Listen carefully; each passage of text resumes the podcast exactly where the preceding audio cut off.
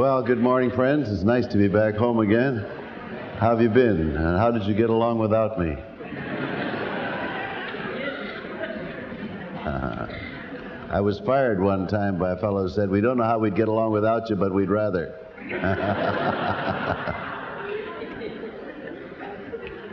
well, I'm singing bass this morning, but if you can stand it, I can. You remember the man who said, My face, I don't mind it, for I am behind it. It's the man out in front gets the jar.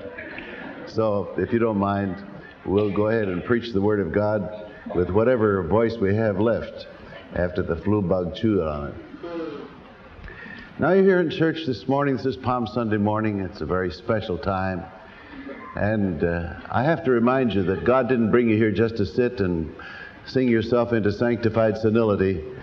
Uh, you know, just to have a, have a good religious feeling about things and then go on out and live the same old life. This can be for somebody here a turning point in your life.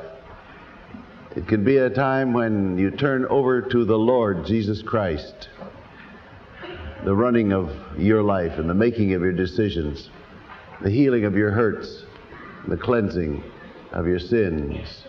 You can, in other words, be born again this morning. What a glorious possibility. And for those of you who know our blessed Lord, some of you struggling with decisions, some of you discouraged, some of you been ill, just barely made it to church this morning. And some have a future stretching out before you that is uncertain and you're worried about it. You didn't park your worries at the door when you came in, did you? They're still there. And so we're going to trust our blessed Lord to speak to us from His Word, that everyone who has a need will have that need met friends on the platform reminded me that we also have a congregation of about 200 people seated in the room uh, below us, uh, looking in by television. So, for you, dear friends, as well, God bless you. Try to stay awake, and I'll do my best. Before I read the word, let's bow in prayer, shall we? Abba, Father, all things are possible unto thee. And we now bring the, the package of our need and heart hunger. We long for Thee to work and walk among us. We welcome Thee, blessed Holy Spirit of God, to speak to us clearly, to convict us of our sinfulness, to lead us to the Savior, to the throne of grace where we obtain mercy and find grace to help in time of need. Oh, Father God, there is nothing that can be said or done that has any eternal value unless Thou, by Thy Holy Spirit, dost energize it with divine power. And therefore, we pray that people today may be conscious of God's voice speaking to us. And this we ask in the name of the Lord Jesus Christ. Amen. We've already read the story of the triumphal entry as from Mark and Matthew. I choose to look at Luke today, and while I shall not read the entire passage because it's a little lengthy, I want to just take a verse or two from it and then comment. This is going to be an unusual sermon in that the introduction is long and the sermon itself isn't quite as long. Isn't that encouraging? When, when I'm through with the introduction, you know that it won't be long till the benediction and you can get ready. All right. Our Lord Jesus said to his disciples, Go to the village over against you in which at your entering you shall find a colt tied, whereon yet never man sat. Loose him, and bring him hither. And if any man ask you, Why do you loose him? Thus shall ye say unto him, Because the Lord hath need of him. And they that were sent went their way and found even as he had said unto them. And as they were loosing the colt, the owner said, Why loose ye the colt? And they said, The Lord hath need of him. And they brought him to Jesus, and they cast their garments on the colt, set Jesus thereon, and as he went, they spread their clothes in the way, and they praised God with a loud voice for all the mighty works they had seen. Blessed be the King, and so on. Now, over to the 41st verse. When he was come near, he beheld the city and wept over it. That word wept is a verb that means wailed out loud. He just broke him up he wailed out loud over it and saying, If thou hadst known, if thou hadst known, even thou, at least in this thy day, the things which belong unto thy peace, but now they are hid from thine eyes. There you have the basis of the scripture that we want to look at. And as I said, I have uh, a few observations about this scripture that I want to pass on to you by way of introduction. First thing is, Jesus always knows what he's doing ahead of time. He said, You go, you'll find, you do this, and that will happen. Jesus knows what he's doing. You apply that to your life, brother, sister, and you'll have the source of great peace and confidence. You really can't tell what's going to happen any given day, can you? I stopped for a cup of coffee at the uh, little cafe next door there in the hotel. And I greeted the lady who was having some difficulty making change for a dozen impatient customers and all of that. And when she finally got around to me, I said, Boy, they're killing you this morning, aren't they? She said, Yes, this day started wrong and everything's been going wrong since. Well, I said, I hope it'll be better. And uh, I reminded her of the man who said, Cheer up, things could be worse. And I cheered up and they got worse. you don't really know what's going to happen in any given day. Things have a way of, of going wrong, don't they? The best laid plans of mice and men oft go astray. But if you know the Lord Jesus Christ, my dear friend, you're in the hands of one who already knows what he's doing. I was arguing with my boss one time when I worked on a particular job, and I said, I can't understand why it has to be done this way. He looked me right in the eye and he says, Because I know more about it than you and I know what I'm doing. Now get going. that settled that. Our Lord Jesus, I think, would speak to us gently and say, My child, I know what I'm doing. Trust me. You see, that takes the, not only the uncertainty, it, it takes the stress out of life when you turn things over to Him. That's why I used to tell the students at the college pray your way through the day. Pray when you wake up. Pray before you greet your roommate with a loving snarl. Pray before you enter the first class. Pray before you enter a conversation. Pray before you go on a date. Pray before you answer the phone. You don't know who it is. Pray before you open a, a letter. You don't know if, a check, if it's a check or a bill or whatever. There is a difference. They'll find that out soon. Pray your way through the day. Why? Because Jesus is already there. He's the God who is there. He's already turned the corner, hasn't he? Oh, yes, he knows. Hallelujah. It's great. He says, You go, you'll find, and you do that, and it'll happen. Form the habit. Form the habit of consulting your blessed Lord as you start the day. Wait at headquarters for your marching orders until your own heart is warm and tender with love to Him and He's given you an idea of what He wants you to do in any given day. Second, when uh, in the divine economy, it is a fact that God needs you. Now, in, in another sense, He doesn't. He said, Silver and gold is mine and the cattle upon a thousand hills. If I were hungry, I wouldn't tell you. That's what He says through the psalmist. But you look at it a different way through the eyes of the Lord Jesus, and you hear these blessed words The Lord hath need of him. And in divine grace, God has decided to tie himself to your potential. He has decided to use you to do his work. The Lord hath need of him. It is a fact that there are some people you can reach that no one else could. There are some people who listen to you that wouldn't listen to anyone else. There's somebody who tries to fix her hair just like you do, lady. There's somebody who tries to walk or, or, uh, or tie his tie or choose the cut of his clothes just like you do, mister.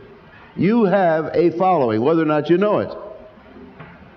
And you have access, therefore, to those lives, and God wants to work through you. He needs you to do something in the lives of people to whom He has given you access. You follow that? There is somebody who will only be reached if you model the Lord Jesus in your life before that person. The Lord hath need of him. You get that concept, and it will make you want to yield yourself to God every hour of every day so that you can become available to Him. Through many years of the past, I had a precious friend named Ben Weiss. He was principal of one of the largest high schools in Los Angeles for many years. And uh, before and then after his retirement from the teaching profession, he headed up a Christian Teachers Association which has grown happily and has as its main thrust the fact that teaching in public schools, you still can have a beautiful Christian testimony and uh, be effective for your Lord. But his joy was to lead people to Christ. In the first Billy Graham crusade in Los Angeles back in 1949, when they had the big tent put up down there in the center of the town, Ben Weiss was the head counselor. Wonderful man of God. I always looked him up when I went to LA, had breakfast with him, brought my notebook because he always taught me something. He told me this story. His wife had passed away, and he was a lonely man, but he battled that loneliness by working harder at his school job and then by looking for people whom he could lead to the Lord. On a given day, it was along about 4:30 or 5 o'clock, and he was finishing up his work at his desk. He bowed his head. He said, "Lord, where shall I go to eat supper?" And he thought of all the different restaurants that he knew about. There was one that had very good food, but there was always a waiting line. And he said, I don't want to go there. I don't want to stand in line. There were others that didn't quite appeal to him, and he kept praying, Lord, where do you want me to eat dinner?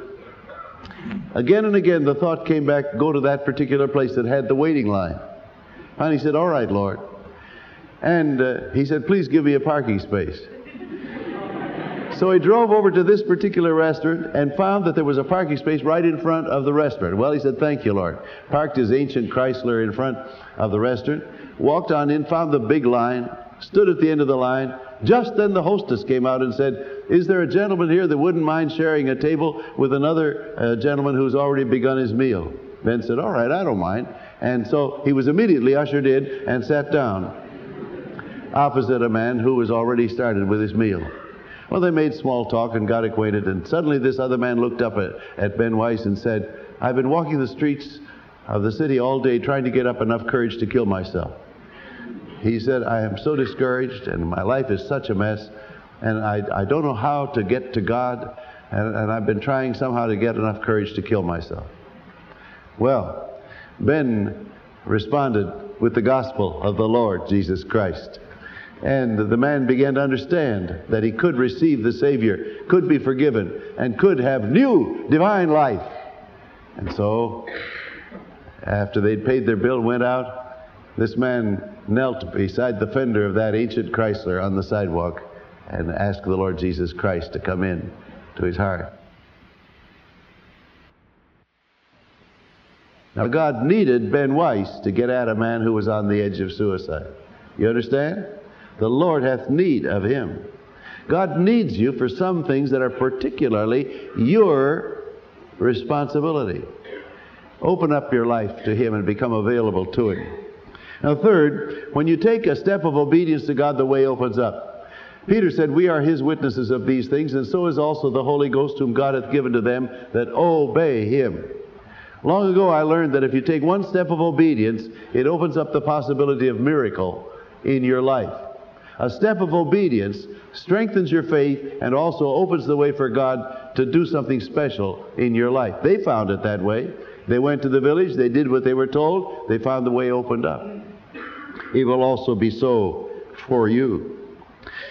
Public attention always brings criticism. If you're doing anything for God, you'll get criticized. Expect to be criticized instead of feeling sorry for yourself and say, Why does this happen to me when I'm such a nice person? Expect that if you're doing anything for the Lord, you're going to be criticized. They were, you will be. He said, Marvel not when people speak ill of you. Remember that? He said, Rejoice and be exceeding glad because you're in a great group. You're with the prophets and the people of God. Now, that's all introduction. Let me come now to the heart of what I want to say to you. Our Lord Jesus had now come in, the crowd it was shouting, the Pharisees were criticizing. And our Lord Jesus looked at the, at the city and, and broke out into tears. It, it, the word wept, as I told you a moment ago, means he wailed aloud. It broke him up. He said, If thou hadst known, even thou, at least in this thy day, the things that belong unto thy peace, but now, said he, they are hid from thine eyes. And there are three, uh, three little words, phrases, in that verse that catch my attention, which I want to ask the Holy Spirit to rivet upon your own memory on this Palm Sunday morning. Thy day, thy peace, thine eyes. If thou hadst known, at least in this thy day. While I was in college work, it was, it was quite common to hear somebody say after a final exam, Oh, if I had only known. If I only had. Uh, this is a common expression among us. Jesus said, If you'd only known that this was your day. Today, beloved, see, I don't know you people except for just a few who are my personal acquaintances and friends. But today, this is God's day for somebody here. We'll never get together just like this again. You realize that, don't you? Somebody's going to die before another service. Somebody will move away. We'll never be together again. There will never be just the same combination of circumstances that you now have. And this is God's day for somebody here, no doubt about that. When I'm finished preaching, I'm going to give a gospel appeal and ask you to decide for Jesus Christ as your Savior. I hope you'll hear that appeal and respond to it. This is God's day for you, thy day. There wasn't any other chance for Jerusalem. There wasn't any other chance for them as a people to receive the Lord Jesus as their Messiah. He marched steadfastly toward the cross. Humanly, they murdered him. Divinely, God offered him as a slain Passover lamb. But this was it for them. He said, The days are coming when they'll lay a trench around you, they'll compass you around, there won't be one stone left on top of another. They, they quite literally took the city apart because they were looking for the gold that was, that was uh, melted down in between the cracks of some of those beautiful buildings. That prophecy came literally true in 70 AD. He said, This is your day. I can't impress you strongly enough with that. Karl Swanberg and his brother were carpenters. And when we lived in Chicago, we decided we wanted to do a little remodeling of our kitchen. It was a kitchen that was made up of, of uh, well, it was an ordinary kitchen that had a stove and an ice box and a sink. And then it had a kind of a little cramped breakfast nook that was too small for anybody to get into. And so we decided we'd like to remodel a little, which we did. They helped us. They would come over of an evening after their regular work was done and they would hammer and saw and fix things up. And then we'd serve them some good Norwegian coffee and, and uh, some coffee cake and that sort of thing. And then we'd sit around and they would tell stories of their boyhood in Sweden and we would laugh and have a great time. They told the story about when they were supposed to break up a stump and decided instead of breaking it up, they would put a stick of dynamite under it, which they did, except they didn't realize it was too close to the tool shed, so they blew up the tool shed with the stump. And after that, they got the, the, the, the biblical laying on of hands, you know. Uh, but after the laughing was over and after the coffee was over, I would look at this one brother and I would say, you know, you ought to become a Christian. He would always laugh and say, I'll have my 11th hour. I'll have my 11th hour. I'll, I'll take care of it. I'll have my 11th hour. Well, I went on a, a, a preaching trip to over to Michigan somewhere and, and came back late Sunday night. That was in the days when we used Midway Airport. My dear wife Corrine was waiting for me there. I got off the plane and went on out. There she was. I greeted her and I, I could see something was wrong. She said, Dear, you want to go over to Swanberg's? I said, uh, Karl's brother died. Well, we went over to the house right away. And there was that strange hush that you always have in a home where death has visited. And uh, people were standing around not knowing what to say. And I went over and, and loved them a little and prayed for them.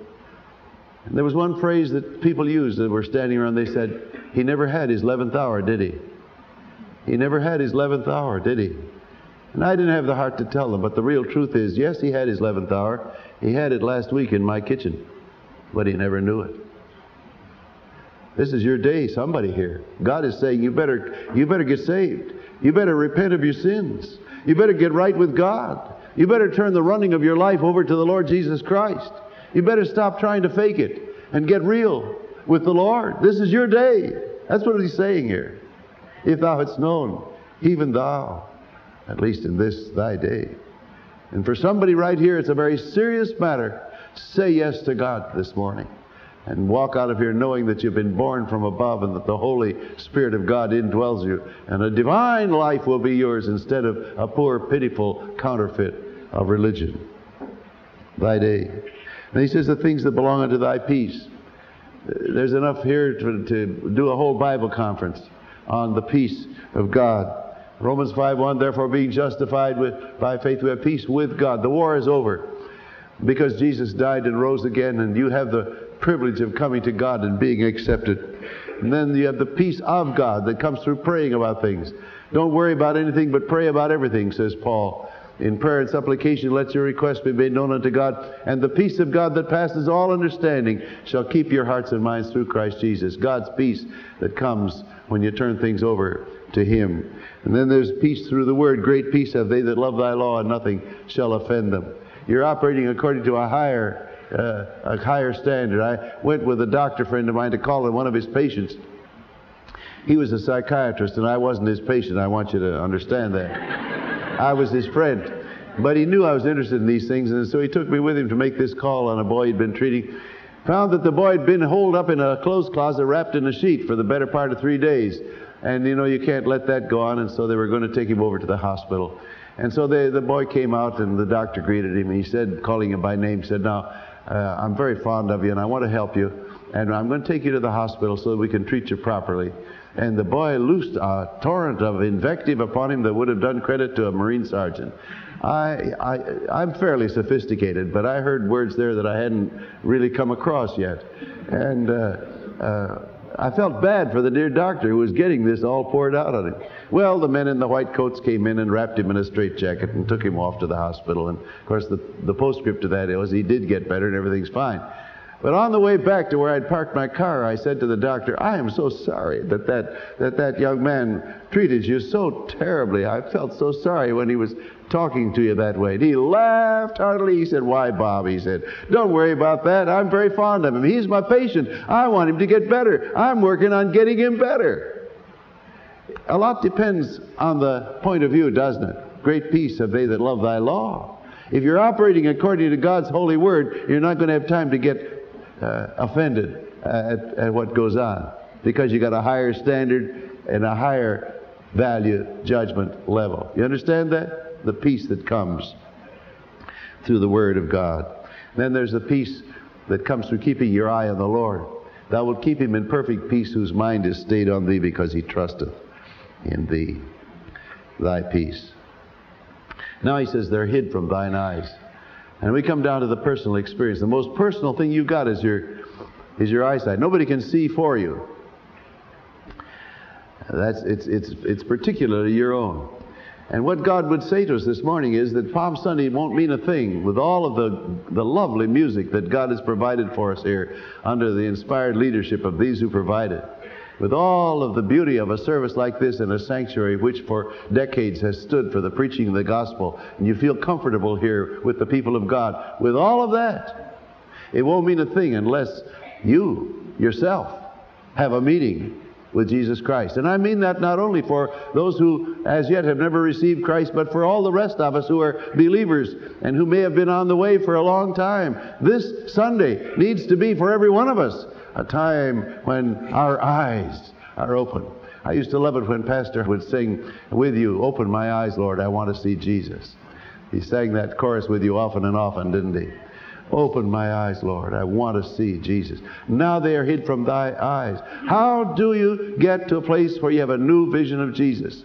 Number one, you confess that you need him. Number two, you commit yourself to him in faith. Number three, you uh, become willing to obey what he says to you.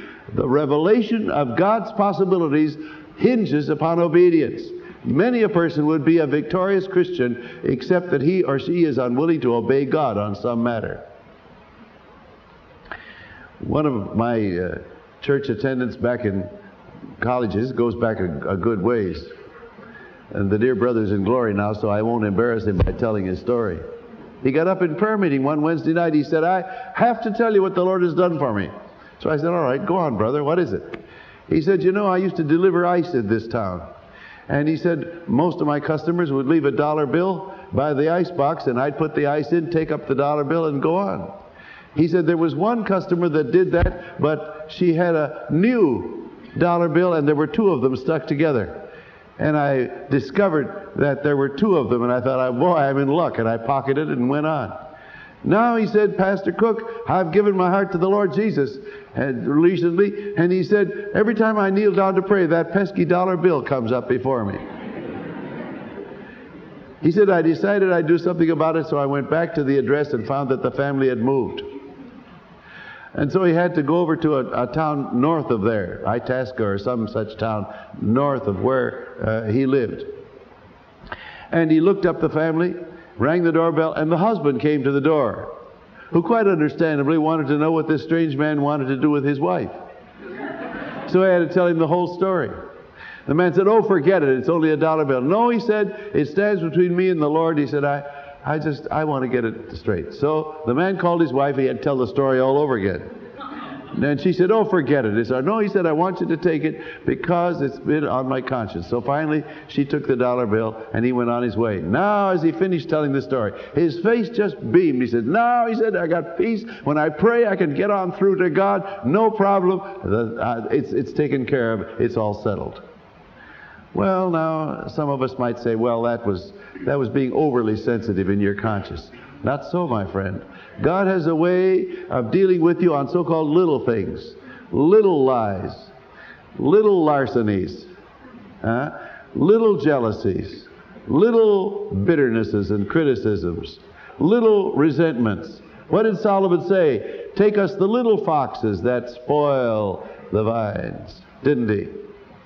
Oh, how do you make this thing real to you? Number one, admit that you need Him. Number two, confess your sins to Him and repent of them. Number three, commit your life to Him. Number four, take the step of obedience that He's asking you to take, and God will open up the way before you. Amen? Amen. Now that's simple, but it's also profound, and it does affect your entire future. I pray God that we may obey Him today. Let us bow in prayer.